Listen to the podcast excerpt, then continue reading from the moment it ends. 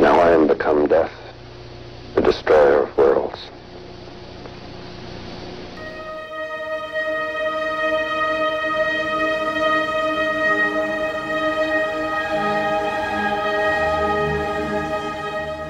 两个人真的在大荧幕上非常赤裸相见，这种带来的情绪和视觉的冲击力，是你用脑补所无法替代的。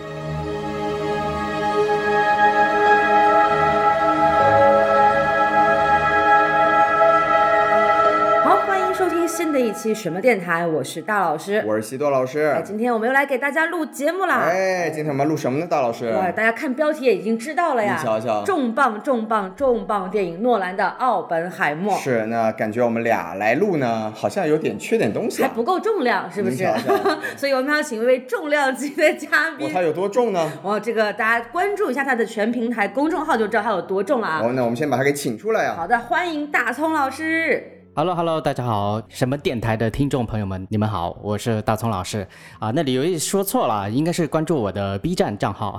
会比较好。然后呢，我也是什么电台的忠实听众了，所以今天这一期呃能有幸加入进来是非常非常的开心，也有点小紧张。哇，大葱老师好客气啊！哇，你看他紧张了起来，哇，他粉丝比我们多那么多，他比我们还紧张啊，真是没有不得了呀。正常正常啊，对。是，那就大家听到了，如果还没有关注这个大葱看电影的话，不应该啊，作为什么电台的听众，对赶快去搜索关注一下。对，那么在与此同时呢，我们也来打一下自己的广告。是我们的微信公众号是 S M F M 二零一六。S M F M 二零一六，对这个公众号呢，虽然不经常更新，但是你加关注它之后呢，就会有个可爱的小机器人跳出来，把你拉入我们的粉丝群。哎，那就闲话少叙啊，我们就赶快开始今天的节目吧。那今天我们来聊《奥本海默》，大家已经非常熟悉这部电影了，我们就有请西多老师、再来给大家啰嗦两句，介绍一下这部电影的信息怎么样？啥呀？这太熟悉了，就也不多介绍了。你看电影的信息什么的，相信能点开这期节目的朋友呢，也都是有所耳闻了。那我们简单的说一下呢，这部电影是北美七月二十一日上映的，然后大松老师所在的这个新加坡，不知道是哪天上映的呢？我这边是七月二十号，就是比北美早一天，可能因为时差原因。但是呢，就是因为呃新加坡这边的环球有邀请我参加那个首映礼，所以我十九号就已经哦看了这个片子，对，所以木了木了，算是比较早的一批吧。嗯，对，你看以后我们的电台就禁止请这些会凡尔赛的嘉宾啊，就听到我们就很生气，是不是？因为在我们大陆地区呢，是在暑期档的即将结束的日子，八月三十号才正式上映的。那在我们录音当天，我们今天是九月一号呢，全球的票房呢已经去到了七点九亿美元，这个概念呢，就是它已经超过了《死侍》，成为了 R 级电影在全球的票房第二，仅次于就是小丑啦。对吧？所以是现在是 R 级电影非常了不起的一个成绩啊。那我们也不多说了，反正什么豆瓣评分啊、烂番茄什么的，大家自己去看得了。我们今天既然请到了大葱老师，我们就赶快进入这个正式的节目内容，怎么样？来吧，我们直接进入大家最喜欢、喜闻乐见的主播打分环节，怎么样是，那我们就先请大大葱老师吧。对，来，大大葱老师，您先就是这个一个半月以前的观影，您来打个分吧。啊、我这部电影已经看了三遍吧。如果如果是给我一个观感的话，其实这个观感是有一个递进的过程。因为我最近也在观察，就是电影在中国大陆还没上映的时候，它是八点六分，我记得。然后之后它这两天，就是这两天上映了以后，其实我我认为是可能门槛较高或怎么样子的话，就是可能评分会有所下降。但是啊，没有想到它还涨了零点二，现在已经上到了八点八分，这个是我预期就是觉得有点小惊讶的地方。所以说，诺兰他这一个还是情绪大师啊，就是他虽然这部电影的门槛很高，然后时空叙事也是打乱的，但是我感觉就是我还是低估了咱们中国大陆的观众。哦，大家看这部电影还是觉得观感还是不错的，所以呃现在的评分也往上升。然后我这边如果给我打分的话，如果是五星的话，那我这一次我就给五星吧。哼 越看分越高啊，是吗？对啊、呃如果是很严格来说，就是还留一点上升空间的话，我可能会给到啊四点五星。为什么多零点五星呢？因为我是一个带着诺兰滤镜的一个迷影吧，等于是，所以说这个零零点五分，我是想给呃奥本海默这个多加这个零点五。原因在于，就是我觉得这部电影是诺兰的一个新的代表作，然后我觉得这也是这部电影也是诺兰呃明年最接近奥斯卡的一个作品。哦，当然，如果接近，如果说接近奥斯卡的话，我觉得之后再展开吧，就是它可能接近奥斯卡，但是它可能会呈现两极分化，就是要么就是大满贯，要么就是只拿到提名。这个待会儿深入咱们可以再聊。这就是我的一个评分。没问题，可以可以。所以你看，大宋老师这里是既有这个本身的一个观感递进，又有粉丝滤镜，没想到这样子还有上升空间。那不知道大老师，您觉得这部电影在您这儿可以拿到怎么样的分数呢？呃，这部电影呢，我们也是看了两遍啊，对，就是为了保证首先能够第一时间看到最正版的诺兰电影，我们是花了高价前往香港，就进行了原版的这个 IMAX 的电影观影啊。对，但是就是第一遍看下来之后，其实是有一点，确实是正如大松老师所说，是有点观影门槛的，包括这个繁体中文的字幕翻译，有一些人名跟历史上的我们熟悉的这个人物名字对不上号，所以第一遍看下来之后，这个理解是相对比较吃力的。但是确实情绪非常的饱满，第一遍看下来之后就非常的喜欢，然后所以就在三十号上映当天，我们就赶紧又去看了这个啊中国大陆特供版的啊奥本海默，了不起，啊，看了一下，然后总总算是把人物给对上了，但是呢，这个确实也众所周知啊，有一些改动，不能说是删减，有一些画幅和画面的改动，没错。啊，确实是有一点点影响这个观影的感受。但是不论如何，我觉得这部电影从给我的整体的感觉上来讲，我是可以达到五星的满分的。哦，还是一个无脑诺吹嘛，有脑诺吹。啊，我我我不是诺吹啊，我就是一个，就是我其实我对诺兰电影没有那么的熟悉哦，傲吹傲吹，啊、我就是一个电影吹。哎，可以可以。我不吹行不行啊？哎呦，吹一吹怎么了嘛？没有，对对我就是单纯从个人观影感受上来讲，我觉得这是一部相当优秀的，既具备了商业元素，同时又有个人表达的一部电影。没毛病。嗯，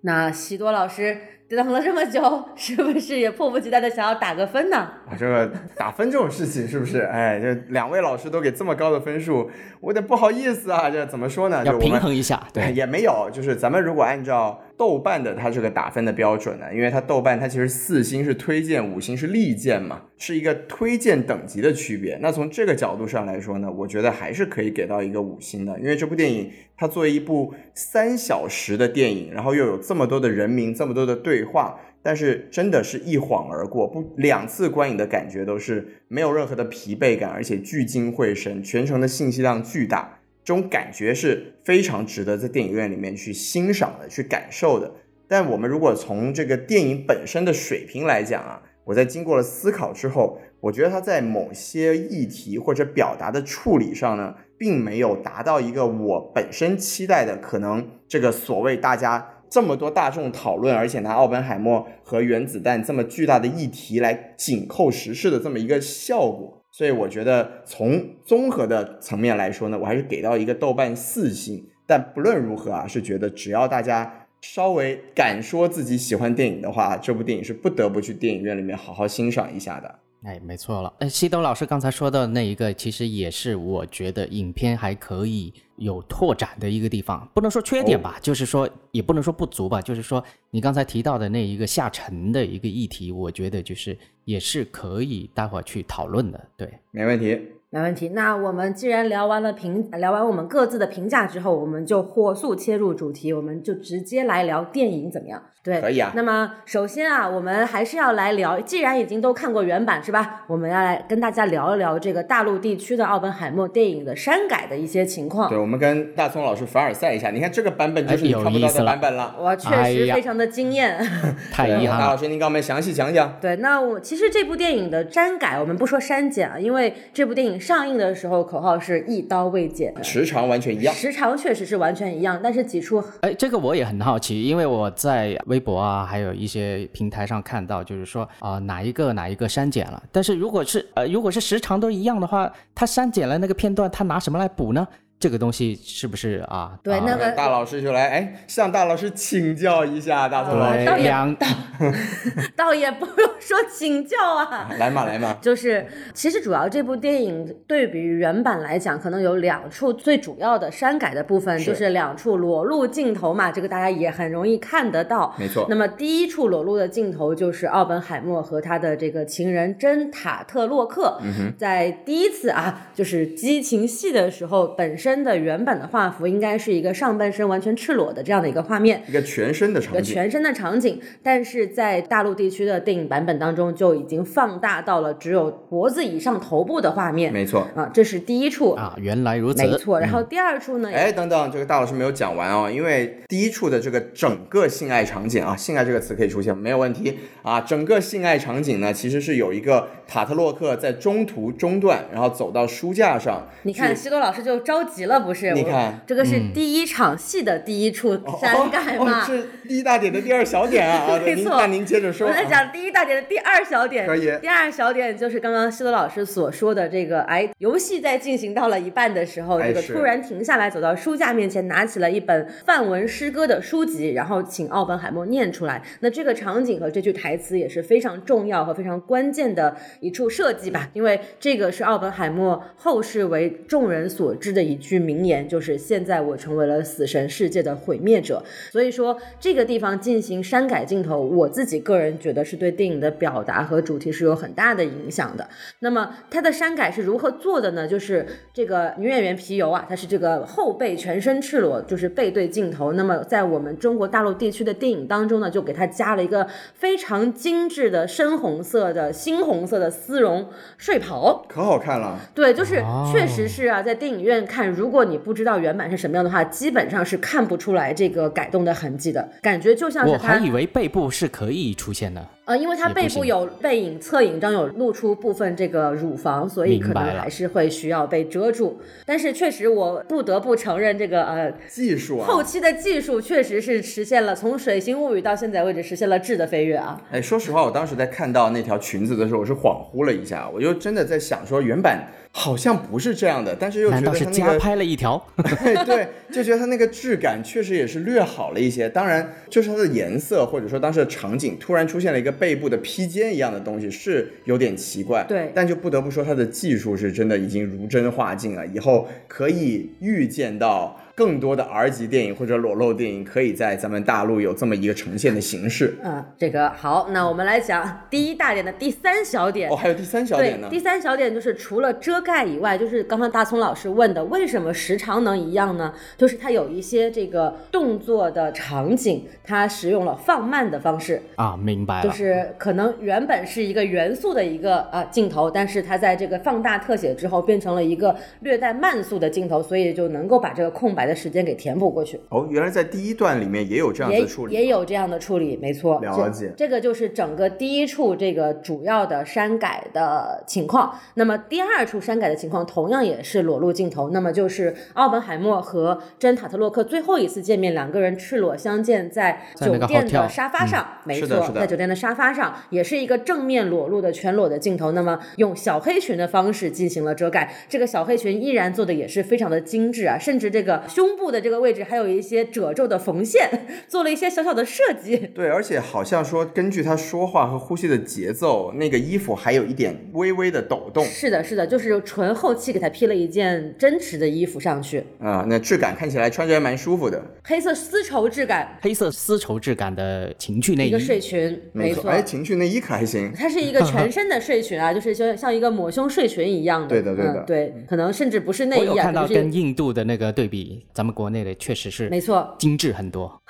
技术可以输出了，你看，是的，是的。。对，反好莱坞向我们取经啊！那奥本海默的呢？奥本海默的还有一处，他们还有个第三大点、没有，啊。奥本海默他当时因为也是上身全裸，啊但是奥本海默因为他这个啊男性的这个关键部位，他就是没有关系没有，他是用这个翘了二郎腿啊二郎腿，对二郎腿遮住了，他自身遮住了，所以他本身的这个身体是没有其他的这个额外的遮盖的。没错，啊，那那挺好的。对嗯，对，然后那么这个啊，第二大点讲完了，现在就是第三大点。第三大点的话，就是在这个审讯室里面有一场这个算是臆想出来的镜头吧，这没错个也是这个真和奥本海默在这个审讯的座椅上进行了一个激情的运动，镜头转换切其实就是承接他们在这个宾馆对话的这个场景。没错没错，嗯，对，然后就是一个仿佛是在众人面前扒光了奥本海默的衣服，进行当众羞辱这样的一个意味哎。所在啊，在这个奥本海默的正式的妻子呃，在凯蒂的面前，凯蒂的面前啊有这样的一个镜头，那么在中国大陆地区的这个镜头就显得非常的诡异了啊，就是把这个人放大到画面的最右侧，最右侧，并且只保留了头部，而而当时这个真的这个动作是这个头部倚靠在奥本海默的背上，然后再把它放在整个屏幕的一个右侧，就看起来非常像一个恐怖片，哎，对，因为就真的头有点像被脖子那里切断了一样，点像被切断了一个，就是屏幕右方伸出一个脑袋来。对，有种贞子的感觉。为什么不把那个奥本海默的那个头的背部给展示出来呢？啊，是有展示的，因为当时是有展示，对，因为当时那个画面是其实应该是凯蒂的一个主观镜头，它就有点像说，仿佛因为啊奥本海默他被迫在这个听证会的状况之下去表述他和他情人的一个关系，那这个时候在凯蒂看来呢，就有点像在公开的场合里面展现奥本海默和情人在裸露着进行一些激烈运动的这么一个当众羞辱的感觉，所以它是一个背部的镜头。那啊、当时其实如果是完整版的话呢，有点是真和凯蒂在对视的一个感觉，所以奥本海默是一个背影。呃，它这个画面放大，主要可能还是因为一些比较明显的性爱动作的展现。啊，也有胸部的裸露，嗯也有胸部的裸露因为因为完整的画面确实是他们环抱的时候，Jane 的正面是裸露在外面。没，错，没错，所以他进行了一个画面的裁切。那么在这一处镜头当中，还有一个也是去拖延时长的一个做法，就是进行了倒放，就是我们有一个平行的镜头，是从这个检察官的背部向奥本海默的正脸这样子挪过去，在奥本海默仍处于画面左侧的时候，他是身着这个西装的，但是画面移到右侧之后，它就变成了一个全裸的状态。那么在这个镜头的处理上，它采用了倒放的处理，就是可能还没有显示出奥本海默的一个全部的裸露镜头的时候，它就镜头又往左移了回去，哎，就是一个莫名其妙的哎，一个镜头慢慢的平移向右，然后哎又从右边移到了左边，就非常的非常的神奇，非常的《西游记后传》对，有种有种 B 站鬼畜的感觉哈、哦，这个大葱老师就熟了。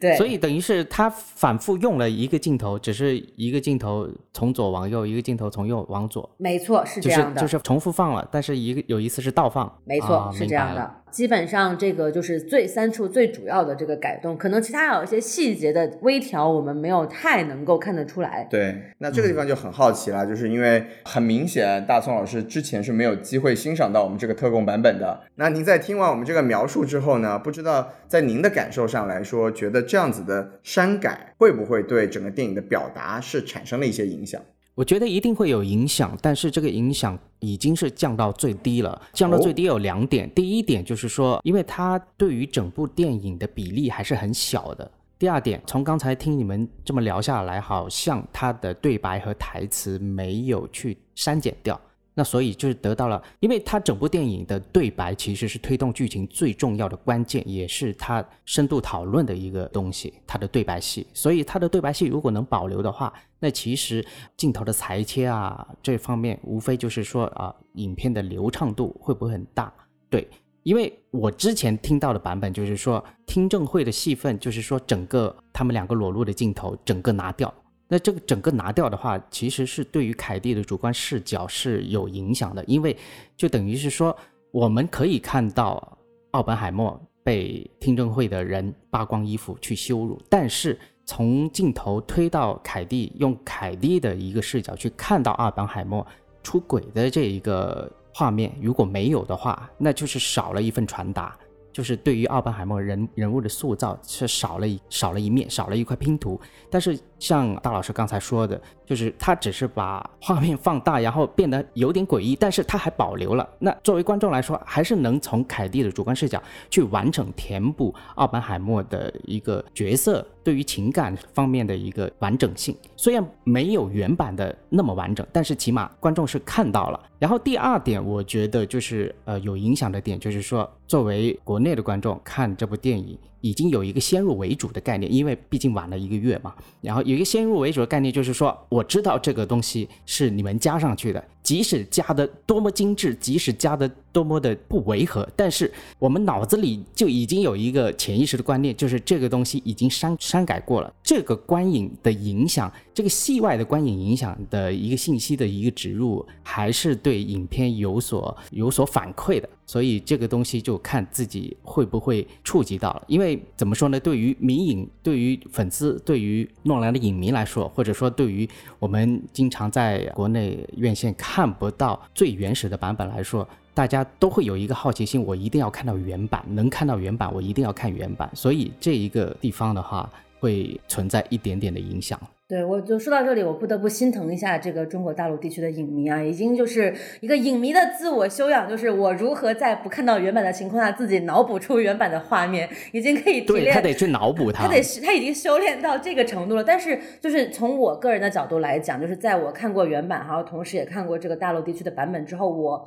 其实，在看第一遍原版的时候，我的反应是啊，这个地方如果镜头被两个人真的在大荧幕上非常赤裸相见，这种。带来的情绪和视觉的冲击力，是你用脑补所无法替代的，就是那种一下子突然出现在你面前的感受。尤其是他这两个镜头的蒙太奇，就是从两个人本身是在一个很私密的空间里面进行的一个可能最后的告别这样一场对话，然后镜头下一秒立马切到了一个大白光，然后众人所呃审讯的，他虽然说不是法庭，但他是审讯的质问的这样的一个质询的场景里面，所有的每双眼睛都盯着你的情况下，当众进行这样的一个动作的呈现，我觉得是冲击力是跟你脑补和画面裁切之后完全不一样的，而且刚刚有一点可能是。我们没有讲得很清楚，就是凯蒂的主观视角，这个是因为由于的画面放大，而且放的特别的大，其实是导致观众可能在那个地方不太能够理解到那个是凯蒂的主观视角，会有点懵，会有点不知道为什么会出现一个大头的特写，因为凯蒂的过肩的这个镜头已经完全被删掉了。哦，我想起来，就是那个画面构图其实是那个机位，其实是前景是奥本海默跟那个塔特洛克，然后后面焦点是对到了凯蒂，所以呈现。了凯蒂的主观视角，但是现在这个机位直接就放大到凯蒂，对啊，那这个还是蛮有影响的，对，是的，是的，是蛮有影响的，所以我觉得这两处改动对我来讲就是。感觉是差别很大的。哎，对我觉得其实啊，大老师讲的这个观点我很认同。然后包括第一处的地方，就是他们在床上啊，然后讲出了奥本海默定义一生的那句话的那个地方，我觉得其实对整个情绪的渲染也是有非常大的冲击力的。就因为我们当时在看完整版的时候，相当于他们在一个非常人性、非常欲望导向的一件事情上，然后说出了一个死神像毁灭世界的这么一种。很宏大的，但是又其实我们更多的世人会用来认知奥本海默这个人的那句话，所以这里面其实是有一个人性和神性之间在一瞬间非常强烈的交互的一个效果。但是当我们没有看到整个性爱的场景的时候，我们只看到一个头，只看到两个头的时候，这种。冲脸的冲击感和那种对两句话、两种两种性质之间的那种冲击的感觉，我觉得是就是消除的非常的严重的。对，没错，因为当他拿出那个范文诗歌的诗集的时候，就是你看到这两句裸体，你已经不觉得他们是两句普通的肉欲的肉体了，而是就像刚刚修老师所说，带有了某种可能神话性质的神性色彩的两两尊雕塑一样的那种感觉。哇，厉害了！是的，就是他可能会更接近一个希腊神话也好，罗马神话神话。故事的这样的一个人物的形象，因为我们知道嘛，就是一般希腊的这个神像的雕塑都是不穿衣服的，多新鲜啊！即便穿了衣服，可能也是上半身赤裸的，其实是很接近人类在进行一些啊天人合一的运动的时候的一些样子。所以我觉得他在这里其实有刻意的想要去通过裸体的一个人物形象去塑造这种你分不清所谓的人性、肉欲、神性和欲望的这样的一种设计在。嗯，对，而且这哎呀厉害了，升华了。对这个地方，这非常有趣的是，他们其实是把这句诗句做成了一个催情的动作，因为他们是在运动的当中，然后奥本海默在说：“哎，怎么停下了？”然后当 Jen Taylor 说：“哎，你把这个念出来。”然后他们就继续这个活动，所以就是这个感觉，其实我觉得整个表达是非常完整的。而当画面被裁切了之后呢，这种冲击感真的是有极大的削弱作用。所以就是在至少在我们看来吧，就是觉得还是蛮遗憾的吧。就是当我们两种版本都对比过之后，还是觉得咱们大陆的观众。培养的这种脑补能力啊，就是如果能不用培养，那还是更好的呀。对，虽然尽管能够脑补，但是确实脑补的跟你眼眼见为实的还是有所区别的。是的，是的。对，那我们关于删减的这个部分，我们就聊到这里，我们就进入这个梳理电影整体完整结构的这么一个环节。哎，可以啊。这个诺兰电影嘛，总是还是要把结构给大家陈述一下。是的，是的。虽然奥包括我们自己的理解哈。是的，因为奥本海默这部电影其实它不像诺兰以前的电影有那么多的烧脑情节和观影门槛，它它的主要门槛在于就是对于故事线的时间线梳理和人物关系的一个理解上。如果大家能够做足前期的很多功课，现在很多啊公众号也好啊，B 站视频也好啊，微博也好，都会给大家科普很多这样的各个科学家的人物关系。比如就可以去看大葱看电影。哎，那你瞧瞧，对，就是大家把这个前期的功课做好之后再去观影的话，是会顺畅很多的。哦，对我其实不是特别同意啊，我觉得这部电影不用做前期的功课的话呢，它的观感也是非常的好的。但是前提是大家要啊认真的看字幕，不要走神啊。但你如果认真的看字幕的话，其实对于画面的视觉上就会有所缺损嘛。所以说，如果能在做好前期工作，看一遍不行，看两遍。但最好也是多刷几遍。没错没错，我自己的个人感受也是，第二遍看的时候，在已经知晓人物关系的情况下，再去去观察大家的这个动作啊剧情，其实是更。清晰和更有更能够观有观影趣味在的，是对。那么我们现在就来跟大家一起来再梳理一下这个电影的结构怎么样？来，西多老师，来隆重有请。哎，怎么哎怎么变到我这儿了吗？就是啊，这个我们也是想跟大葱老师讨论一下，因为大葱老师毕竟是咱们著名的这电影分析学家啊，诺兰分析者，又到商业户吹时间了。对对对，你看，就是这部电影的我的理解呢，它其实它的主事件它不是。奥本海默发明原子弹，就是他可能我们当时在大家很多人前期的预想里面说，哎，诺兰要拍奥本海默，然后奥奥本海默又是原子弹之父嘛，在我们的简单理解里面，他肯定是以这个制造原子弹作为一个主要的核心事件。但其实在我看来呢，他这部电影的整体的核心事件其实是这个奥本海默的安全权限的听证会。他就根据这个主事件，把整部电影分成了可以说是三条线索吧。第一条线索就是听证会奥本海默的自述，这个在电影里面其实也是比较明确的表述的。一方面有很多公众号也好，或者视频，包括大葱老师自己也讲过了，就是他是用一个彩色的视角，这里就是代表了奥本海默自己对整个事件、对他一生的一个理解和带有他自己观点的一些分享。那电影里面也是在一开始呢，就用一个词，就是这个是裂变。我觉得也是很有趣的，因为裂变它就是一个原子它分裂出去产生的能量嘛，那这就有点像奥本海默他作为自己自身的一个原子去如何产生对世界的影响，然后到最后又影响到自己的这么一个过程。那这就是这个电影的第一个部分，然后第二个部分呢，它它是黑白线，然后就是另外一个听证会是这个路易斯斯特劳斯，就这里面有小罗伯特唐尼演的这个。前钢铁侠啊，现在演的啊商务部长的一个委任听证会，那他这个部分其实里面也有出现奥本海默的故事线，但这里呢，我们的理解呢，就是他其实是更倾向于由斯特劳斯的这个视角来讲述他和奥本海默的一个关系。那当然，在大葱老师的分析呢，是他更偏向一个客观视角，就是脱离了奥本海默自己的一个观点的一个视角。不知道大葱老师您是怎么认定这两条线的一个关系的呢？呃，彩色部分的话，其实就是更为奥本海默主观视角嘛，就像你刚才说的，嗯。然后黑白的部分的话，因为黑白部分其实有一些场景它没有施特劳斯在里面，所以我更愿意看到的话，就是说啊，它是一个现代视角下的一个客观视角啊。什么叫现代视角下？就是说，不管是一部电影，它是拍几十年前，还是几百年前，还是上千年前。只要是拍电影，他当下拍的电影的一个创作的本身，他一定要映照当下的现实的一个道德的议题，还有一个没错当下的一个视角的一个价值观也好，一个视野也好。所以说，它黑白的部分其实是等于就是说，现代的观众去看过往的历史的一个客观视角，所以它要呈现黑白嘛，黑白就等于是有点像类似于过去嘛。对，看历史啊，对，看历史的一个一个视角，所以用黑白去呈现，然后彩色嘛，彩色就等于是那个时间，就是几十年前啊，二战时期奥本海默的一个主观视角也好，或者说那个时期的一个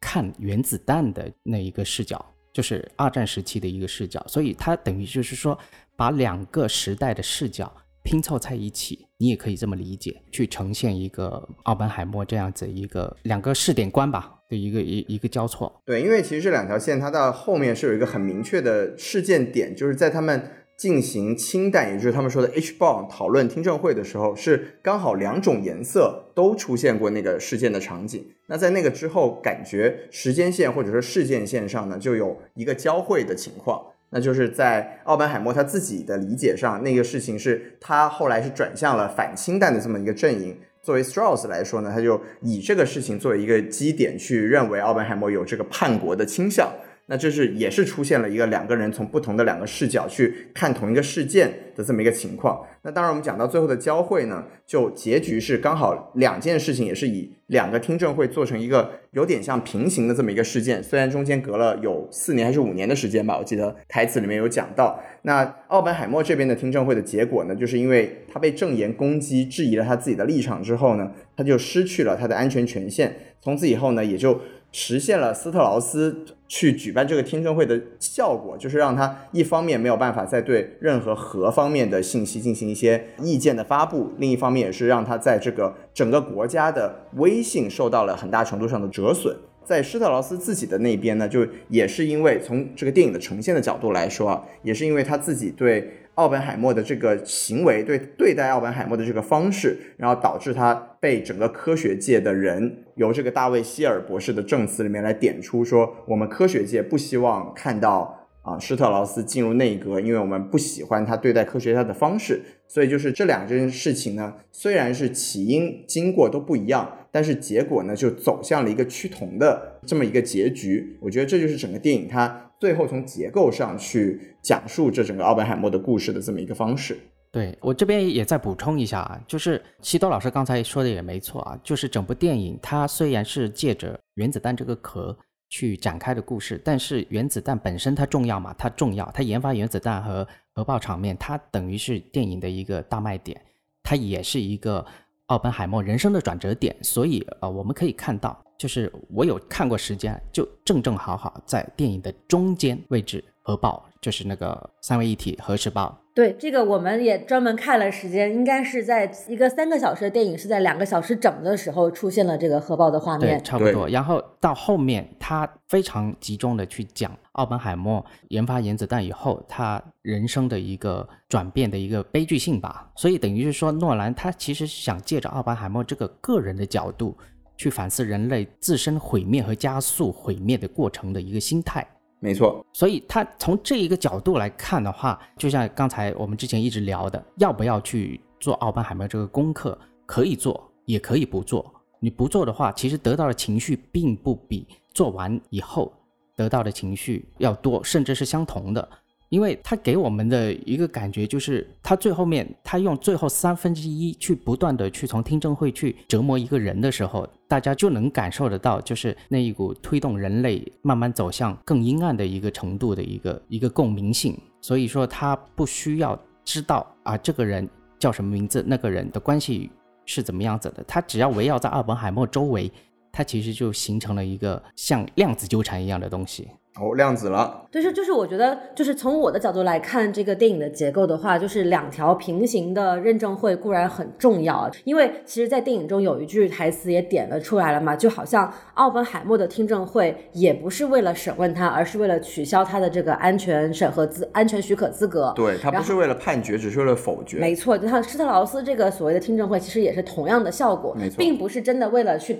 取证确认他能否担任商商务部长，而是为了去否认。他不让他当这个商务部的部长，只要毁掉就可以。没错，所以我觉得这两个人物的命运在这种平行的结构关照之下，其实是有一些对应所在的。是的。那刚刚我其实也是刚刚突然想到，就是其实，在海森堡就是出现了很很少的几个镜头，但是也很重要的一个人物身上，他说了一句台词，一场戏，对，就一场戏。但他说了一句台词，就是说科学家们虽然发现了这个量子世界，就是说有一些不确定性，因为我们知道海森堡不确定原理嘛。那这个不是不是有一些不确定性了，他就。说这个世界就没有什么确定的呀，不是不确定的，但是始终有人相信这个，在这个不确定的世界背量子世界背后，仍然遵循着某种特定的因果关系。对我刚刚就突然觉得，好像这两场平行的听证会背后，都还有一个无形的手。在控制着这这两个人的命运的那种感觉，不知道这个是不是电影本身要传达出来的意图。但是我们在刚刚的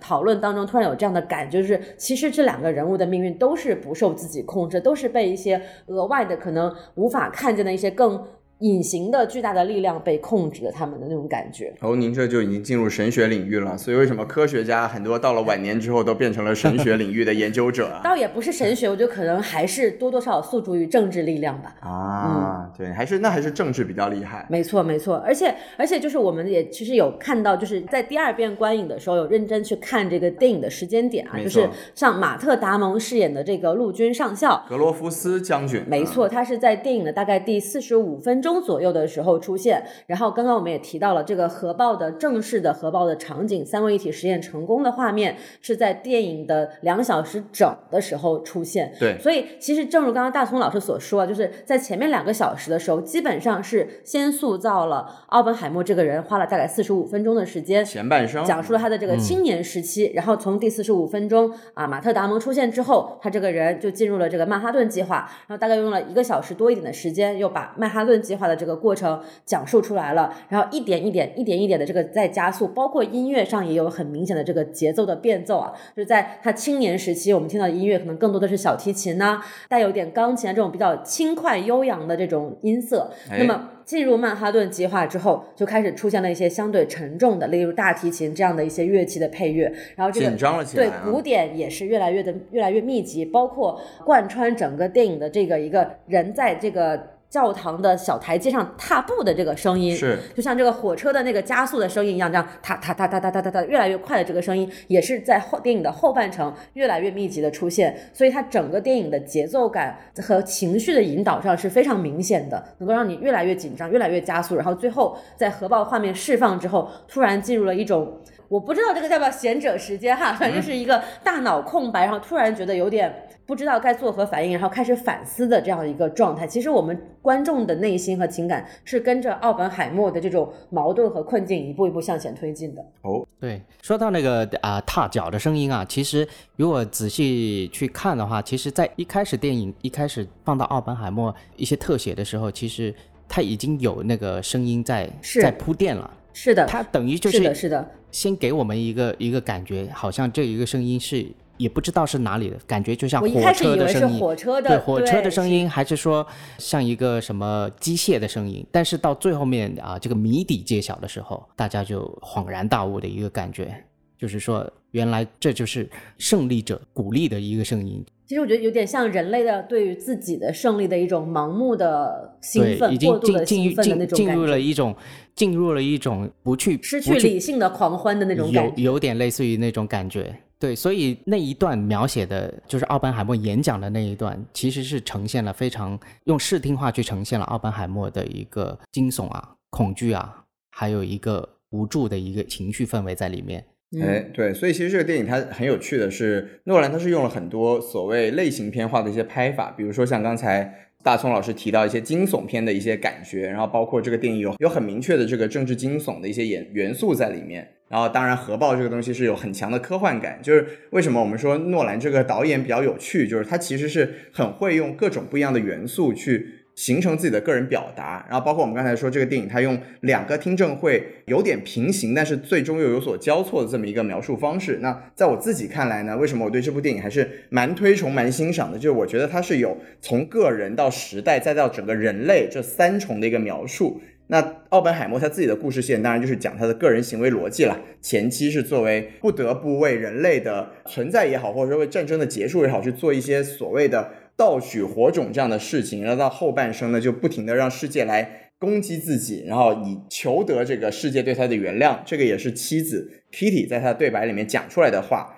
然后从另外一个角度来说呢，就爱因斯坦啊，另外一个角色的对白里面就说，哎，最后也是归结到说，你看你到最后大家会给你一个奖项啊，大家会让你吃这个啊三文鱼和土豆沙拉，给你一个奖，给你一个勋章，但是呢不是为了你，而是为了让他们自己更好受。这其实在我看来，就是爱因斯坦是点出了个人在这个时代里面其实是很渺小，你其实是经历的是这个时代和环境对你的一些恶意和你的不可控，最后总是会形成一个悲剧。尤其是像这种的天才人物，在这种时代里面，总是会酿成一个巨大的悲剧，最后自己也失控，自己也丧失掉可能自己本来想要去追求的一些东西啊。然后到最后呢，就是啊。最终电影的最后一幕是奥本海默跟爱因斯坦说：“我觉得当时我问你，我们会不会点燃一个链式反应毁掉全世界？而我觉得我们做到了。”那这个就是我我们现在结合当下嘛，就是和这个东西啊。我当时第一次看完电影之后，我也是转头跟大老师说啊。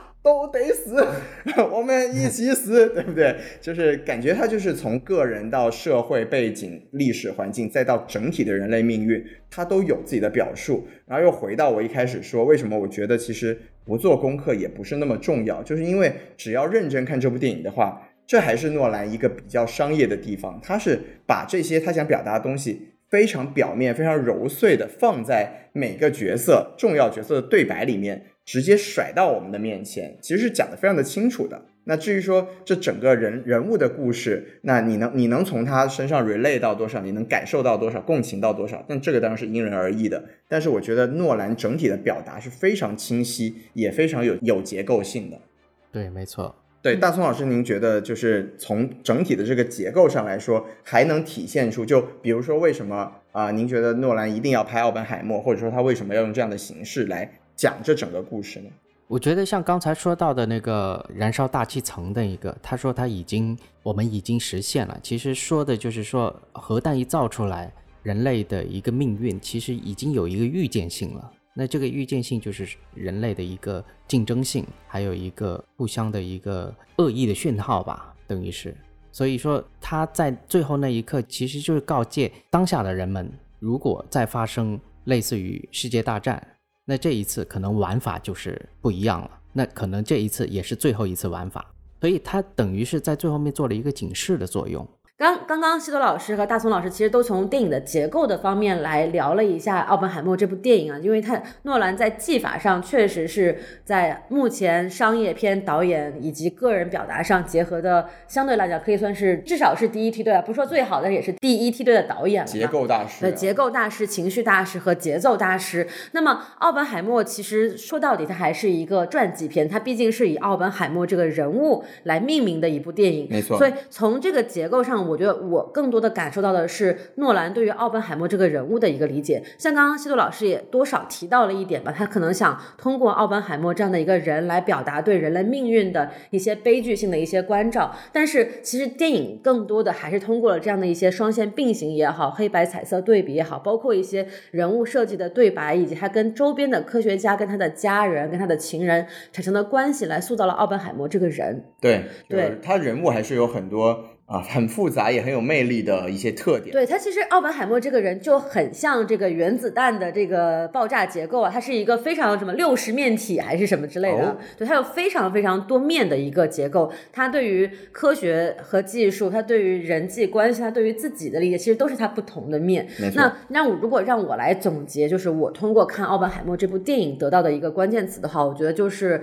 呃矛盾和控制。哦，对，因为我觉得奥本海默的整个人生就。就特别像一个量子力学，就是充满了不确定性，但是他又作为一个可能认为自己是个天才吧，他确实是个天才，他也确实是个天才，他就想试图去掌控这样的矛盾性和不确定性，但是其实到最后他也无法去掌控他的命运，他也依然是失败了，所以他的人生依然走向了某种失控的境地。确实，对，就其实我觉得很明显，首先他。作为这个啊，加州大学伯克利分校，同时又接受了加州理工，他同时任两份教职，对吧？他就觉得说，哎，我可以去做一些额外的凡人可能做不到的事情。没错。然后他同时说，哎，我有一个正式的妻子。然后同时我还有一个我钟爱的情人，他觉得哎，婚姻和感情也是可以被我这个掌控于股掌之间的。我我可以跟情人说没关系啊，我依然有我有我的妻子，我有我的孩子，但是我们俩的关系依然可以继续。但是正恰恰是因为他试图去维持跟他情人这样的关系，在电影中也有所暗示嘛，可能这个珍塔特洛克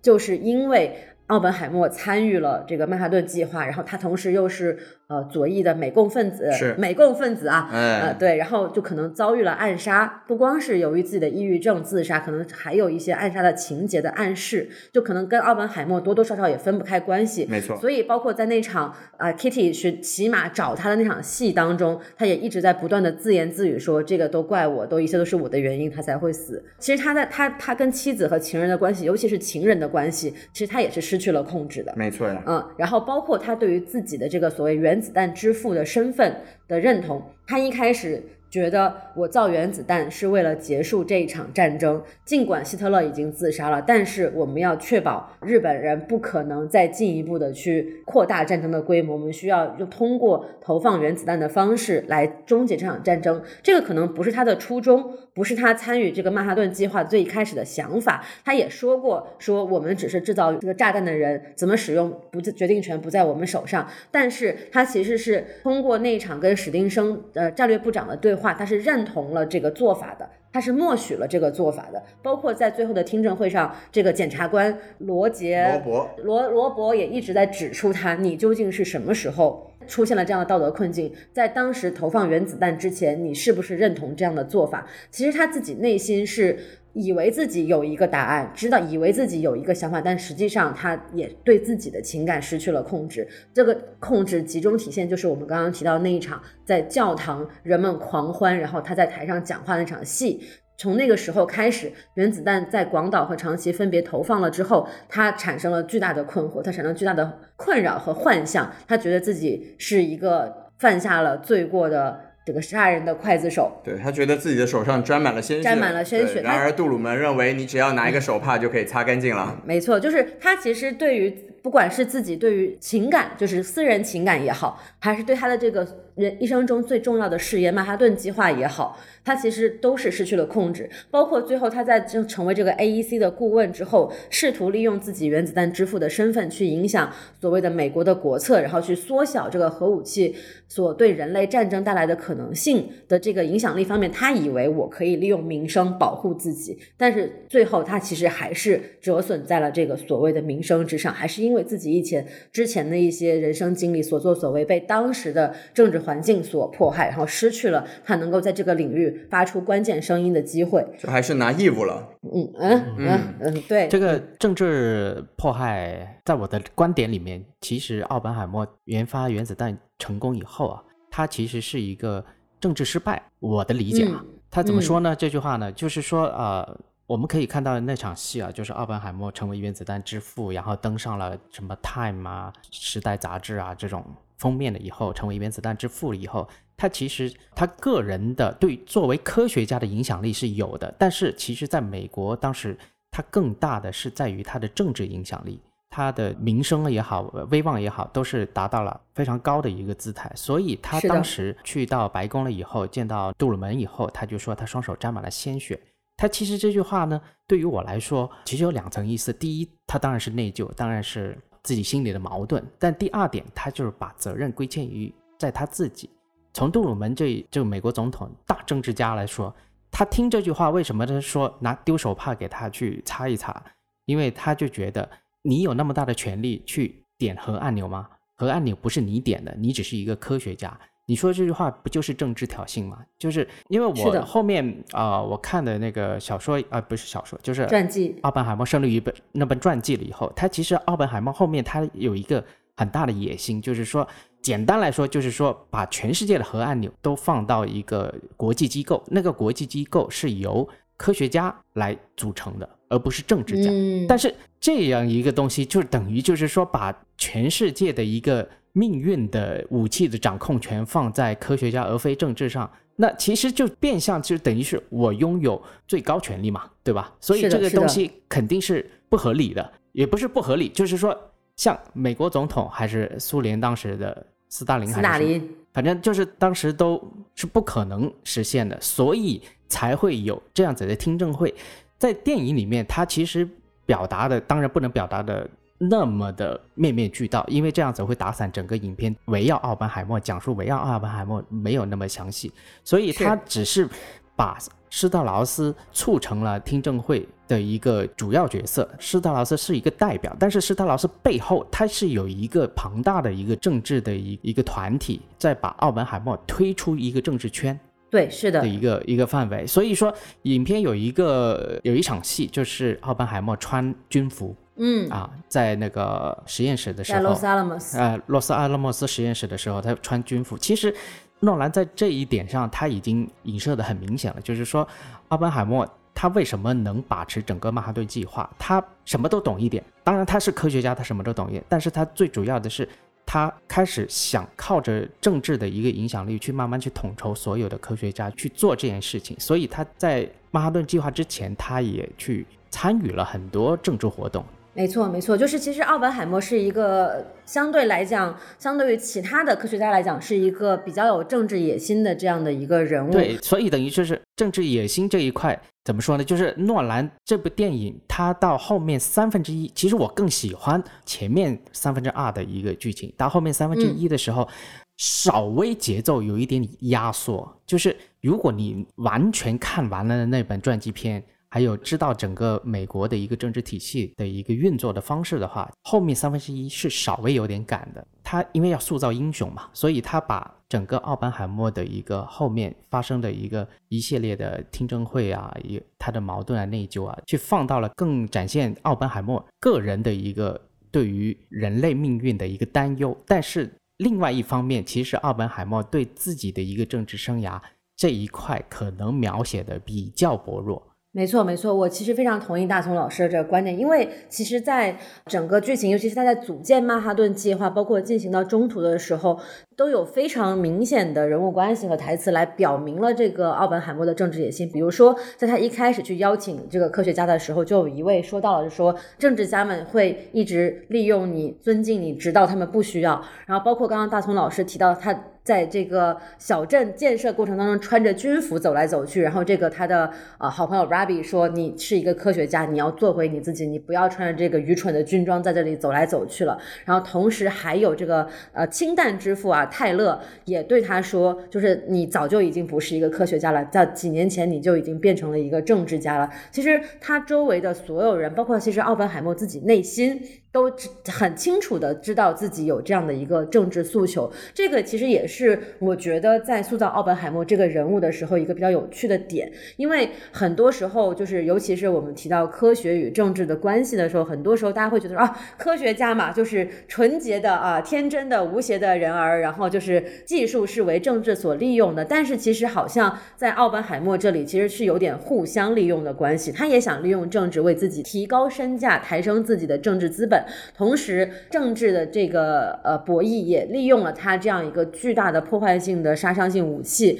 来为自己的团体谋取利益。但是，当这两方的利益可能无法再进行重叠的时候，他们之间就会出现了一个巨大的裂痕，然后政治这种力量就会毫不留情，并且几乎是以碾压性质的方式去摧毁奥本海默以为自己能够建立起的这样的一种威信和力量。我觉得在这一点上，这也是对应到了我刚刚说的，为什么在聊着聊着，我突然觉得两场听证会之后都有一个更巨大的无形的力量去控制着。呃，命运的感觉，我觉得其实在这点上是能够体现得出来的。对，嗯，顺便也说到这个施特劳斯，就是罗伯特·唐尼饰演的那个钢铁侠饰演的施特劳斯，他。其实等于是在影片里作为一个反派的角色塑造成立的嘛，嗯，但是他其实，在历史中呢，啊，他对他对奥本海默的一个这个听证会，他是促成奥本海默的听证会剥夺他的政治影响力，然后剥夺他的安全许可。没错，他是一个很重要的一个角色分担，但我刚才也说了，他背后有一股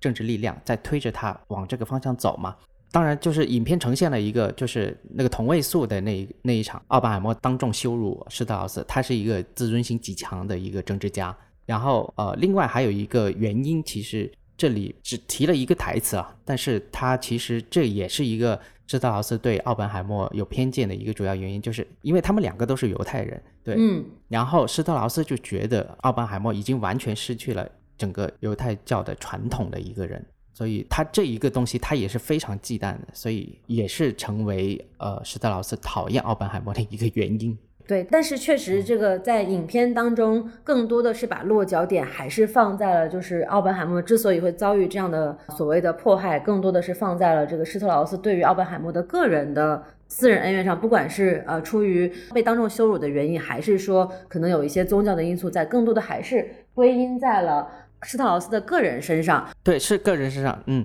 然后还我还有第三点没有说，嗯，就是第三点是最重要的，就是施特劳斯之前不是在那个原子能委员机构做主席嘛，没错，然后原子能委员机构这就要从经济上来说，原子能委员机构它其实当时原子弹研发成功了以后，它其实有很多生意，对外输出也好，对内投入也好，这个核能。它一定要是发展的。所以，当奥本海默他要中断了这些，就是说我要反对核弹、反对核能，对这一个东西，等于是断了断了美国或者说断了原子能机构一个很大的一个财路，它得向前发展。所以从这一点来说，它也是促成施特劳斯想要去除掉奥本海默的一个原因之一。是的，是的，所以我觉得其实就是我们在观看这部电影的时候，就是就是还是我说的嘛，我还是坚持我的观点啊，就是如果说能对历史背景知识有更多的了解和前期的功课的话，可能在观影当中能获得更多的乐趣，然后对人物的呈现和理解也会更加的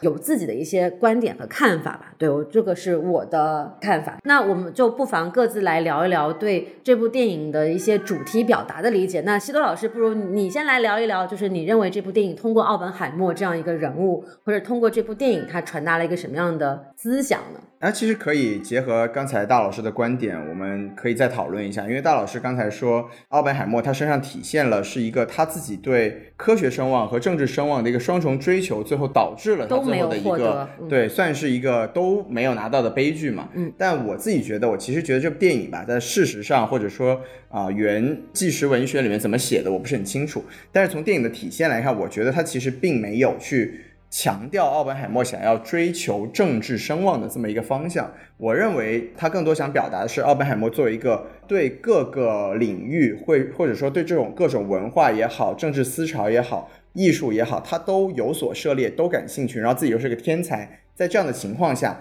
他一开始其实秉持着一直是一个我要去做所谓正确的事情，这也是我们对更多的啊，我们对大多数的或者说我们理想中的科学家的一个形象的塑造。我觉得这个电影是想把奥本海默往那个方向上去走的，就包括他一开始说我们要制造原子弹，不是说我希望通过这个来提升我自己的一个声望或者我自己的地位。电影里面表现出来都是他用这个理由去说服自己和说服他的同僚们说。我们不能控制这样的武器，但是我们不能让纳粹先控制这个武器。从人类生存、从世界存亡的角度来说，我们先造出原子弹这件事情是正确的，所以我们要这么去做。我觉得他是一直以做对的事情这个指导方针来引导自己的行为，然后到原子弹爆炸之后，到日本这么多人这么多伤亡，他要感觉自己要为这二十二万的死伤者、二十二万的受害者去负责的时候，他那个时候他认为这个世界应该去集体控制住这个核这种力量。像刚才大聪老师说过的，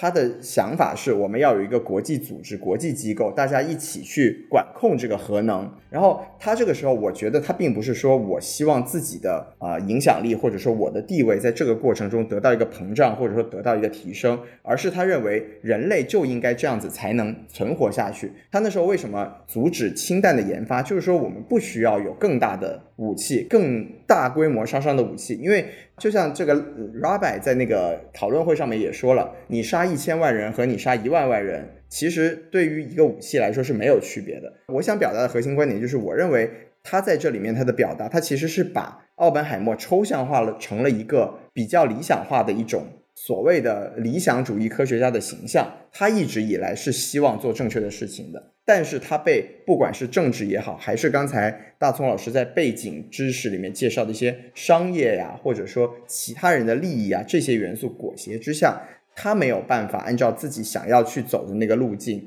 去实现他想要真正的做正确的事情的这个这个理想。我自己认为，他哪怕说到最后，他不管是在公开的听证会上面羞辱施特劳斯，还是说他利用自己原子弹之父的影响力，从电影呈现的观点角度来说，他一直都是站在所谓人类共同体的这么一个角度去认为我自己做的这个事情是当下应该做的事情，而不是对我自己最有利的事情。我觉得我有点不是特别同意西多老师在这一点上的一个看法，嗯就是我觉得相比于一个所谓的抽象的符号化的这样的理想的科学家形象，它更像是一个有对自己的行为有着比较明确的认知，有一些有一些预判，同时也有一些个人欲望、权利的野心的这样的一个具体的人。就比如说他在。接受曼哈顿计划的时候，他其实是很积极主动的，想要参与到这样的计划当中的同时，他也想把自己的左翼的政治思想主张带入到这个伯克利的学校里面来。像这个劳伦斯，劳伦斯就不断的提醒他说，我们这里是做科学的地方，我们这里是做研究的机构，你不要在教室里这么做。但是他觉得没有关系啊，就是啊、呃大家都在组建工会，码头工人们都可以组建工会，教工学生都可以，那为什么教授们不可以？他其实是对自己的一些思想主张有着非常明确的计划性和推动的动力所在的，所以他加入曼哈顿计划，一方面是西多老师所说的，他做了自己认为正确的事情，同时他也觉得这个是自己的最大的一个人生机遇，他可以让自己的研究更受到重视，所以他选择接受了这份工作。对，其实他是有这样的因素掺杂在其中的，包括最后。就是呃，施特劳斯这个有就小罗伯特唐尼的一段发飙戏啊，就是在最后听证会的这个后台，他说他其实就是一个挑拨离间的人，他把所有的科学家都疏远我，然后他希望利用自己的声誉和身份来影响所谓的政治。我觉得这个也不是说他凭空去空口无凭的来指责奥本海默，而是他确实有一些这样的行为，但是他这样的行为的出发点可能是说，因为我觉得我曾经做了一个错误的决定，我认为原子弹造成了最大的伤害，所以我希望世人来惩罚我，我要做那个普罗米修斯，通过惩罚我来以达到让人类警觉的目的。但是不论如何，他都是有自己的个人诉求和希望提高自己的这个身份地位的诉求所在的。我觉得他是有一些复杂的因素在，他不光是说一个理想的科学家，他希望站在全人类的角度等等，固然是有，但是同时他个人的这个情感和欲望的成分其实也不少。啊，对于我来说，我比较同意啊大老师的一个观点啊，但是我重新说吧，就是，嗯，诺兰为什么要拍《奥本海默》这部电影？如果纵观诺兰到目前为止一共十二部长片的作品来说的话，你要说它每部电影的核心主题是什么，核心议题是什么？它其实，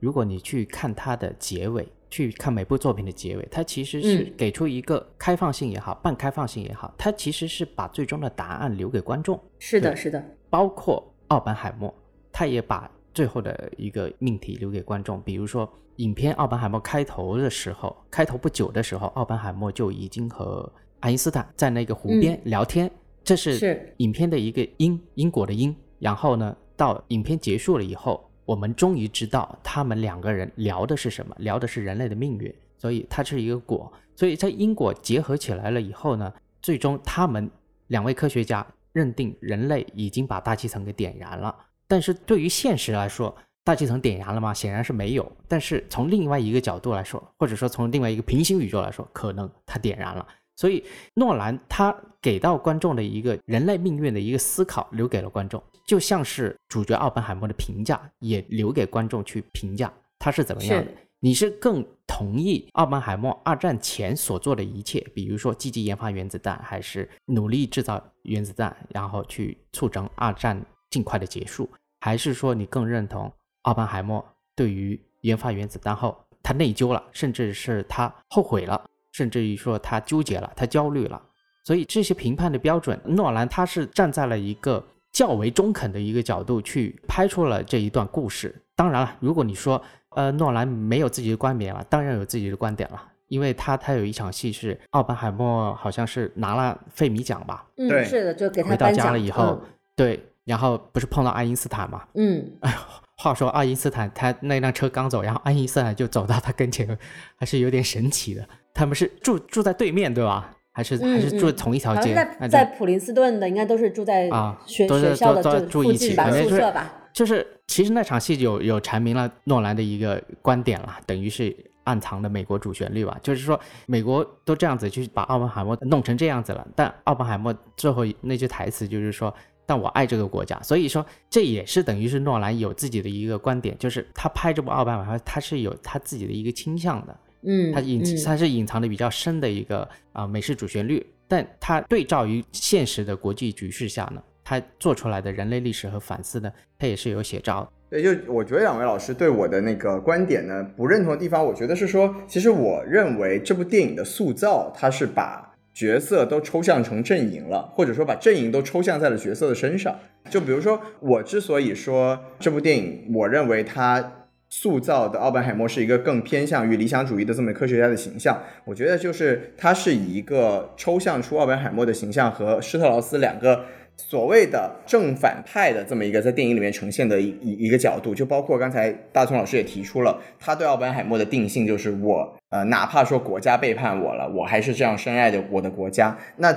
在这样的叙述的前提之下，他当然就是把攻击奥本海默的这种爱国的科学家、推进人类进步的这么一个形象。攻击他的人就作为了这个电影的一个反派或者说对立面来描述，我认为他是就是用用一个比较抽象的方面去描绘这电影里面的角色的，这也是我对这部电影可能觉得比较觉得做的不不够好的地方，就是他其实他想去呈现的是这个。啊，政治环境也好，或者说是社会，或者说整个人性对一个个体的，不管是压迫，或者说让他最终像戴老师的用词失控这么一个过程，但他最终他在剧本上的体现，只能还是用非常明确的正反派这样的形象，因为施特劳斯在这部电影里面就就很明显的去作为了一个奥本海默被迫害的一个主要成因，而且基本上从电影的。描述来说，从大卫希尔最后的证词来说，是出于个人恩怨的一个唯一的成因，就是说他攻击奥本海默，所以导致奥本海默在最后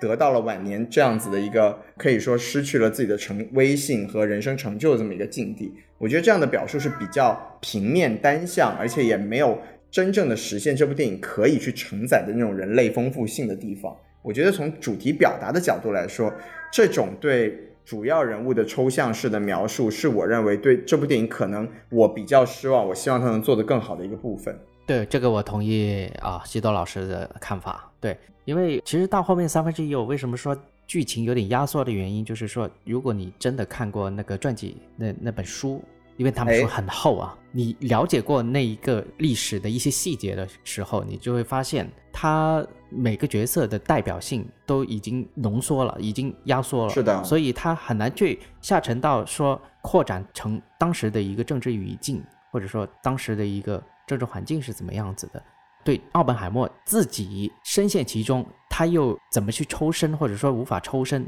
他是一个怎么样的一个情绪和心态？所以到最后面，他只能说，我必须按照这个历史事件来拍。拍完了以后，我作为影片，我得一作为一个收尾，作为一个总结。所以说，他又回到了奥本海默和爱因斯坦，去从科学家的角度，又去啊聊了一下人类命运这一个事情。虽然诺兰在用多时空叙事去，已经很顺畅的去用对白去推进了整个故事的一个情绪的升华，但是如果你细想下来，我们打个比方，这部电影它是从时间正序去拍的话，你就会看到，哎，为什么奥本海默他最后拿了费比奖以后，然后呃施特劳斯他那个商务部长没有没有做成了以后，然后影片结束了，那这个影片的主题人类命运的一个探讨是放在前面，还是最后能得到一个升华？这个东西就比较难去定义它，就是说它的主题就像刚才西多老师说的，就是。很难去下沉到一定的空间，这也是我刚才最前面说的。如果明年的奥斯卡，他要么就是拿到大满贯，要么就是可能就是拿到提名，因为他的风向，奥斯卡的一个风向就是风向还是很自由，还是很自由派。对，所以我也看了一下啊，奥斯卡最佳影片，他之前关于人物传记片的话，他好像是上一次是二零，已经是二零一零年的国王的演讲了。哦，这么久了。对，当然，我个人是很希望诺兰能拿到一个小金人了，因为他坦白讲，如果是像《星际穿越》和《盗梦空间》这样子的一一些作品，它虽然从叙事角度来说是非常好、非常烧脑、非常新颖，但是对于奥斯卡来说，它更倾向于更为对角色啊、对故事的一个下沉空间的一个议题啊、核心啊方面，它可能就会更倾向于类似于奥本海默这样子的电影。对，其实我觉得奥本海默就是包括像刚才大松老师表达过的，我觉得他这个电影，他呃，我自己认为比较了不起的地方是它的整个表达，它是有多重性的。就像我刚才可能更加集中的是在个人政治啊，包括一些当下性的一种比较像春秋笔法的一种影射吧。就其实你要说窄的话，它跟大葱老师说的这种人类命运共同体的角度来说，我这个还是更窄的。那它这个讲核原子能，然后包括我们结结合前段时间这种啊日本的所作所为，日本作为二战就直接全世界唯一直接受过核能攻击的国家，其实他们国家里面一直包括我们看过那么多哥斯拉之类的，他们对核能这个东西一直是有一种民族性的恐惧。但哪怕是在这样子的历史结构之下，他们还是做出了啊把。核废水排入大海的行为，就这种东西，它的呃，这部电影它在当下这种全人类的视角来说，它是有自己的价值所在的。可能就像大松老师所说的，他到明年的时候，按照如今的这个真的 有了日本的现在这个作为，可能 明年奥斯卡就会拿着这个奥本海默的电影去警示日本人，是不是？你们这样子是对我们全人类的不负责啊！所以我觉得大松老师的推断还是蛮有道理的。因为我觉得，就这点其实反而也体现出了诺兰的电影的某某种前瞻性吧，或者是预见性。因为电影在筹备拍摄的时候，肯定至少还没有确定的把这个水要排出去的这个行为嘛。当然，这个啊，福岛开始排这个核污水，已经是早在大概十年前就有的事情了。没错。但是，就是其实对于这个。呃，人类的对于这种核能的控制的反思，其实是一直是没有停止的。对，是的，对。然后包括就是呃，电影中其实也有提及到，就是说这个。潘多拉的魔盒一旦开启之后，后续的世界可能就是完全开启了一个新的世界。这个波尔也说过这样的话嘛？就链式反应其实已经在发生。没错，其实就是从那个时候开始，可能物理层面上没有去点燃大气层，但是整个地球、整个人的命运已经被点燃了，已经走向了另外一个拐点。这个其实也是为什么诺兰选择拍奥本海默，并且他能不断的去强调，他认为奥本海默是人类历史上最重要的一个人物的一个原因。哦，厉害了。对，所以我觉得其实聊到这里，我们就也可以再来聊聊对诺兰的一些看法嘛，因为我们毕竟请来了大葱老师，对吧？就是刚刚也提到了，可能对于明年的奥斯卡，包括诺兰一系列作品的一些回顾跟预测。那其实我们在这里是不是也可以再来聊一聊，就是说诺兰到现在为止做到了《阿凡海默》这部电影为止，他的这个对于电影和他的个人表达的这样的一个关系的呃演变和递进是一个什么样的？是一个什么样的转变呢？对，虽然我们可以直接让大家去 B 站搜索大松看电影，但是既然大松老师来了，我们还是希望大松老师在我们的节目里面能为我们表述一下您最近对诺兰研究之后得出了一些怎么样的结果。我是觉得诺兰拍《奥本海默》，我不意外啊，就是呃，其实如果你看过诺诺兰最早期的一些作品，比如从从追随开始，还有那个记忆碎片，记忆碎片的时候，他已经是开始去。尝试挖掘一个角色的一个内心的一个状态，他是如何成为一个记忆碎片，如何成为一个自欺欺人，然后周而复始的一个不愿意醒来的一个短暂性失忆失忆症的一个患者啊，哎，一个悲剧性的一个患者。但到了到了他拍第三部商业片《失眠症》的时候，其实那个多么警官和那个奥本海默，他其实有一定的相似度。这个角色的相似度，并不是说啊，他在那个角色性格有什么一样啊，他的相似度是在于两者的角色都是矛盾的共同体。然后多么警官，他是在正义和正确这两个两个方面去纠结，因为有时候正义不能去做到完全正确的事情，因为正确的事情，比如说失眠症，我大概说一下啊，失眠症它其实就是说我为了去。抓住那个凶手，我必须去做一些可能非正义的事情，去让那个凶手就地正法。所以，他从这一个角度来说的话，他不是一个好警察，他必须要做出一些呃非正义的一些小举动。但这些小举动因为蝴蝶效应，然后引引发了一系列的一些呃不应该发生的一些惨剧。所以，多莫警官就是失眠症那个多莫警官，他是矛盾的。对，就其实其实个体角色的矛盾性也一直是诺兰电影里面经常会表达的一种角色存在。所以回到《奥本海默》这部电影的话，他其实他这个角色对于诺兰去塑造来来说的话，他已经是已经练习过了。在《记忆碎片》和《失眠症》这些电影里面，包括那个《致命魔术》，他已经练习过了。他对于一个角色的矛盾共同体、一个纠结的一个视听化的一个心理的一个。呈现，他已经去呃做到做到不断的去深化，怎么样放在自己的电影作品里面去表达，所以到奥本海默的时候，他就直接去做了更深入的一些呃研究。这这个研究，我个人觉得就是第一，它还是时空叙事，多线性时空叙事。但多线性时空叙事了，这是他的拿手活。第二个就是他这一次奥本海默的对白，他有了很大很大的改进，因为之前 一直大家都觉得一直一直被诟病他的这个 人物缺乏一些就是描具体的描绘和台词的这种对白。对他的诺兰的对白就是非常多的解释性对白啊，他的解释性对白在《信条》里面已经极大成化了。对，所以 所以所以奥本海默里，我们回到那个对白戏，还是有一些解释性对白，但是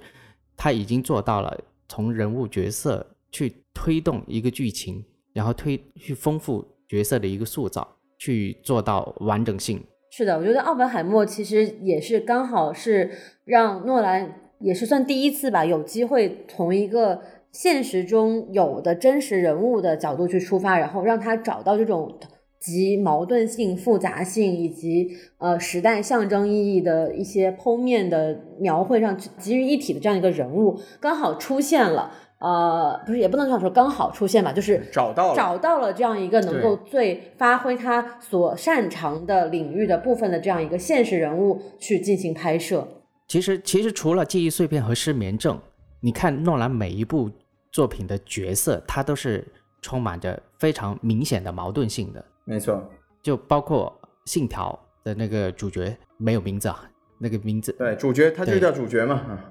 他那那个主角，他他最后面才知道这一一整个局都是他做的，他需要牺牲掉一一些人，然后去成就另外一方面的胜利，所以他到最后面他也是成就了一个矛盾体嘛。是的，是的。那大宋老师，那您看了这么多诺兰，然后包括您最近在做诺兰的复盘，您觉得如果让您去归纳你最喜欢诺兰电影的一个特点的话，您会说是什么呢？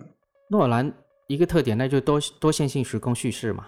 哦，就嗯还是这种叙事模式的方式是最吸引你的地方。我觉得应应该也是吸引大家对于它的一个结构性的一个叙事。它虽然呢，你看诺兰，他很传统，他一定要用胶片啦，一定要用呃比较传统啦，不用 CGI 啊，但是他其实在做电影的时候，他他是比较先锋派的哦，怎么说？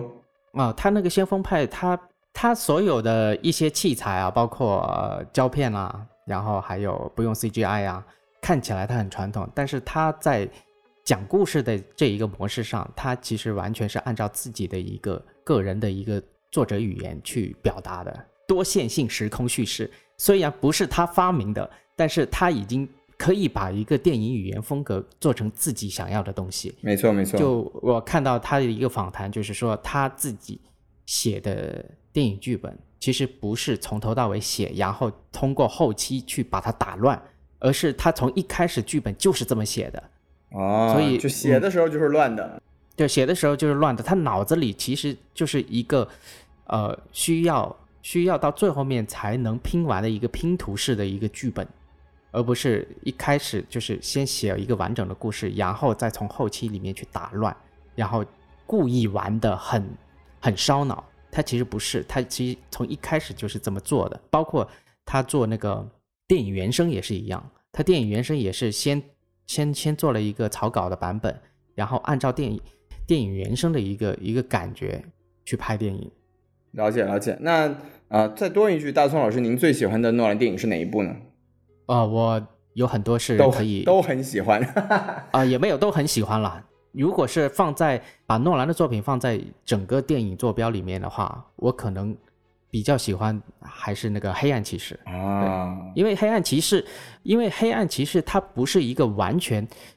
诺兰能完全操控的一个电影。这这这这句话怎么理解？因为它黑暗骑士它有一个超级英雄 DC 的一个蓝本作为一个基础，没错，它只能在这个基础上去建楼。但是它所呈现的一个东西，它等于是完成了一个超英选题的一个标杆，成为了一个新的一个山头的一个一个形象存在。它这个难度其实比它全方位、全新，然后自我创造去打造一个，比如说《盗梦空间》也好，《星际穿越》也好，它这个难度它其实会更难一些。我个人觉得，是那诺兰毕竟是成就了华纳 DC 的第一个也是最后一个高峰嘛。那接下来肯定就是呃《星际穿越》，我觉得会更好一些。明白明白。啊，好好于那个《盗梦空间》，我个人啊，哎，那我正好也想问一下大家，因为一直是呃你们来问我嘛，那我正好也想 就是问一下你们，就是奥本海默，你觉得是能成为你们今年的最佳吗？那我来先说吧，就是奥本海默。虽虽然今年还没有过完，但是我们可以预见性，因为好莱坞演员罢工，然后《沙丘二》的退出，所以今年在接下来的一些电影，当然还有马丁斯科塞斯的《花月杀手》，是吧？应该叫花对，《月杀手。花月杀手》今今年我现在最期待的是马丁的《花月杀手》和大卫芬奇的《杀手》哦，这两部杀手 现在都 都不太冷是吗？我觉得都可能很热呀。对，大卫芬奇是明年还是今年？我忘了。今年今年上奈飞今年，啊，今年。对，所以就目前来说吧，目前来说，你现在奥本海默是可以排在你们今年的一个名次上的话，我觉得如果从大荧幕观影来讲的话，我觉得奥本海默基本上可以排在本年度最佳，应该是没有什么太大疑问的了，因为。呃，这个确实也是有啊，这个观影地区的一些限制，呃您，瞧瞧，对，但是但是我觉得依然就是它所带来的这种在院线的观影体验依然是无法取代的。我觉得这也是诺兰一直能够坚持，并且也一直能够做到的一点非常不容易的东西，就是能够让电影在电影院里，在大荧幕上发挥它最大的魅力。我觉得这一点是很。在现在这个强调数字化的时代，包括这个呃线上流媒体，就是已经基本上占据了人们业余生活时间呃全部碎片的这样一个时、时代背景之下，是一件非常不容易的事情，也是作为可能影迷来讲是最希望看到的事情，就是依然能够有在大荧幕上通过 IMAX 也好，就是大画幅也好，能够展现出电影艺术最大魅力的这样的作品出现，让人们还能够想起，就是说哦，电影院是最适合电影播放的一个场景。我觉得这个是毫无疑问的，能够在我的今年，甚至可能。呃，过去五年吧，毕竟有三年都看不到什么电影的情况下，啊，是能排到最佳，我觉得是没有什么问题的。嗯嗯，大老师讲的很好啊，就是大老师今年一直在吐槽我为什么给《阿凡达二》五颗星，就是我也是觉得其实这也是很那不是重要的去年的吗 啊，对，就是但是但是他吐从去年年底看完之后吐槽了我啊都到现在嘛，对，就是我就就是其实我觉得大老师刚才讲的那个，包括大聪老师问的这个问题，它都是有很多限定性的。就比如说我刚才说的大卫芬奇的杀手，我非常的期待，但是我非常的怀疑我有没有任何的途径可以在大荧幕看到它。那如果我们拿掉这个呃沙丘的话，因为沙丘现在已经确定了今年是不会上映了嘛，然后包括啊、呃有一个背景小背景故事嘛，就前段前不久烂番茄上搞事情啊，搞了一个什么哦？最最受欢迎导演投票排名，然后最后中进到总决赛的，毫不意外的就是唯唯诺诺两个人，就嗯。维伦纽瓦和诺兰，然后当然最后也是诺兰啊、呃胜出啊，当然就是凭借着现在这个奥本海默的风风向风风头正盛。呃，战胜了维维伦纽瓦一城，但就我们从大荧幕这个角度来说，我上一次我也我也很记得我在电影院里面，在 IMAX 里面看到《沙丘一》的时候那种震撼的感觉，我觉得这种东西是这种震撼感是无法用任何其他非影院的观影模式来取代的啊。对，那我们说回刚才大葱老师提的这个问题，就是在今年啊，我觉得排名前三这个是毫无疑问的。就这部电影，不管它在表达上有多少，可能我们觉得还有待，就是有更大的拓展发展空间的前提下，但它作为一个在大荧幕上呈现核爆之余，还把这么复杂的议题，包括像刚才大葱老师也提到非常重要的一部传记电影或者历史电影的当下性，都能表达出来的一个诺兰的作品，包括啊、我们再说回刚才呃大葱老师提了很多他对诺兰的看法，那我自己认为诺兰最重要的一点就是我从来不觉得他是一个什么艺术大艺术电影大师，但是他就是可以把一些啊、类型元素或者说把一些啊、具有自己特点的，大葱老师刚才讲的最有特点就是非线性叙事嘛，他把这些东西带到啊、这种所谓的有艺术呈现的电影作品里面去，然后让更多的啊就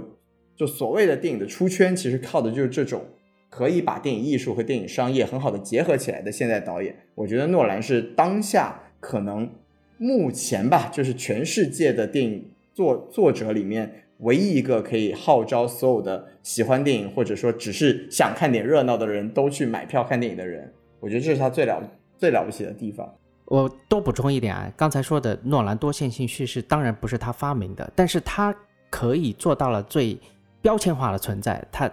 最烧脑化的存在。当然，这个东西是文艺片吗？他是一个艺术导演吗？啊，这个有待考究。但是他一定是比较成功的一个商业片的导演，所以没错没错，嗯，他他能把所有的他自己的作品的一个讨论度得到最大范围的一个扩张，就是每次诺兰拍完一部电影以后，大家的一个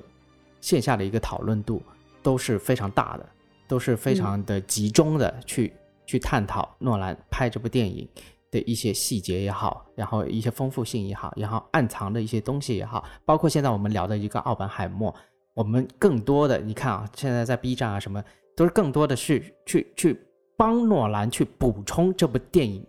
需要的一些知识，就比如说人物关系啊，比如奥本海默出现的某个人物，虽然说出现的时间不多，但是他又是谁谁谁啊，然后还有奥本海默，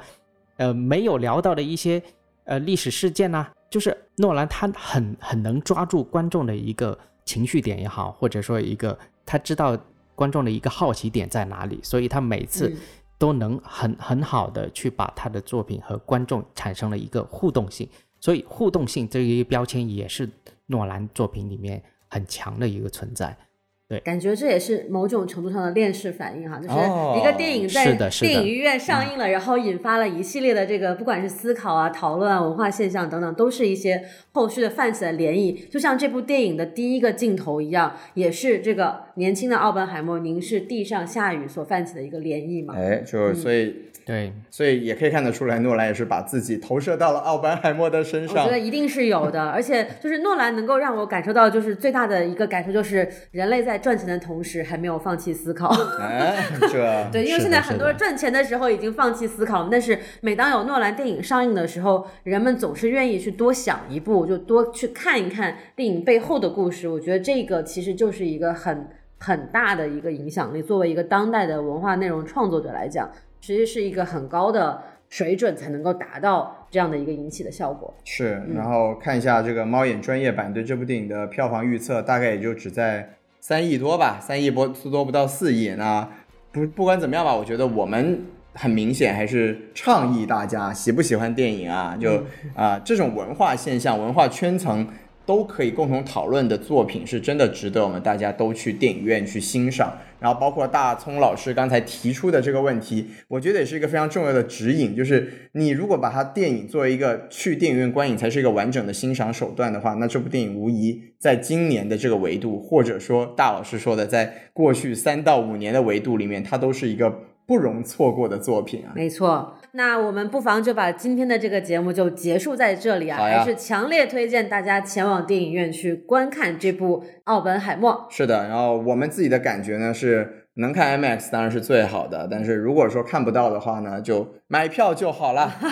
对，但是如果是看 IMAX 的话，尽量如果是看大荧幕啊，尽量还是稍微中间靠后一点，因为它这个电影的特写画面特别多，如果是非常前面的话，可能会影响。就是观影的时候，人脸会有点畸变。一点点啊，是的，大葱老师多么的有这种服务精神，在录节目之余，别问我怎么知道，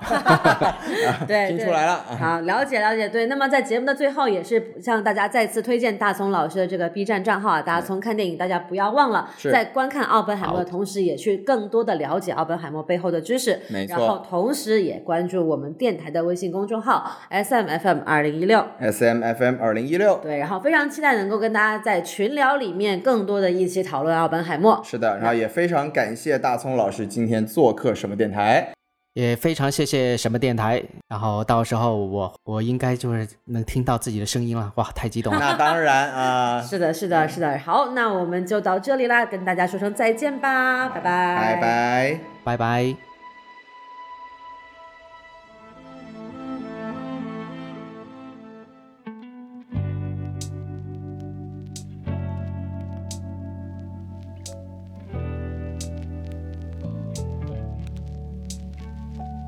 我想要当艺术家，当艺术家。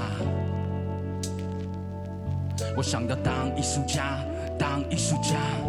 嗯。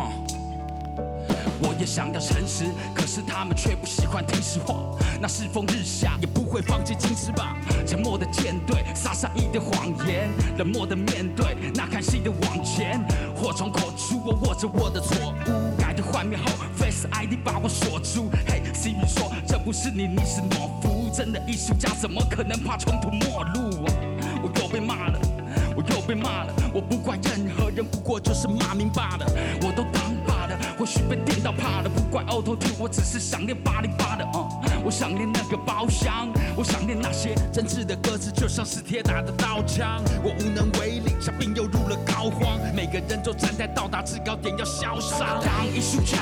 当艺术家，把泥巴丢在我身上变脏。艺术家就像一幅画，或许它注定会挂上，就有史上有史上最香的一束花。我想要当艺术家，当艺术家，把泥巴丢在我身上变脏。艺术家就像一幅画，或许它注定会挂上，就有史上有史上最香的一束花。看看你的毛，检查你的盾，真的找上你了，你要怎么逃？要怎么蹭？一个没有答案的问题，你要怎么问？那个该死的艺术啊，他真是怎么认？要保持神秘感，他最好饿死。只要你赚到了头衔，就像。是那大艺术的奢侈，好像。好像。我连笑容都是僵的好样。你的老乡，我的故事就像。是个 drama，真的戏剧化。彩虹变成黑色的，可能只需要你一句话。也想要分一杯羹的大饼必须画，早就没有回头路了，筹码只好继续下。像仿的艺术品，但反而记住你。来自街头的艺术家，只需要一支笔，就算曹此人活在你的记忆里，请艺术家们 to remember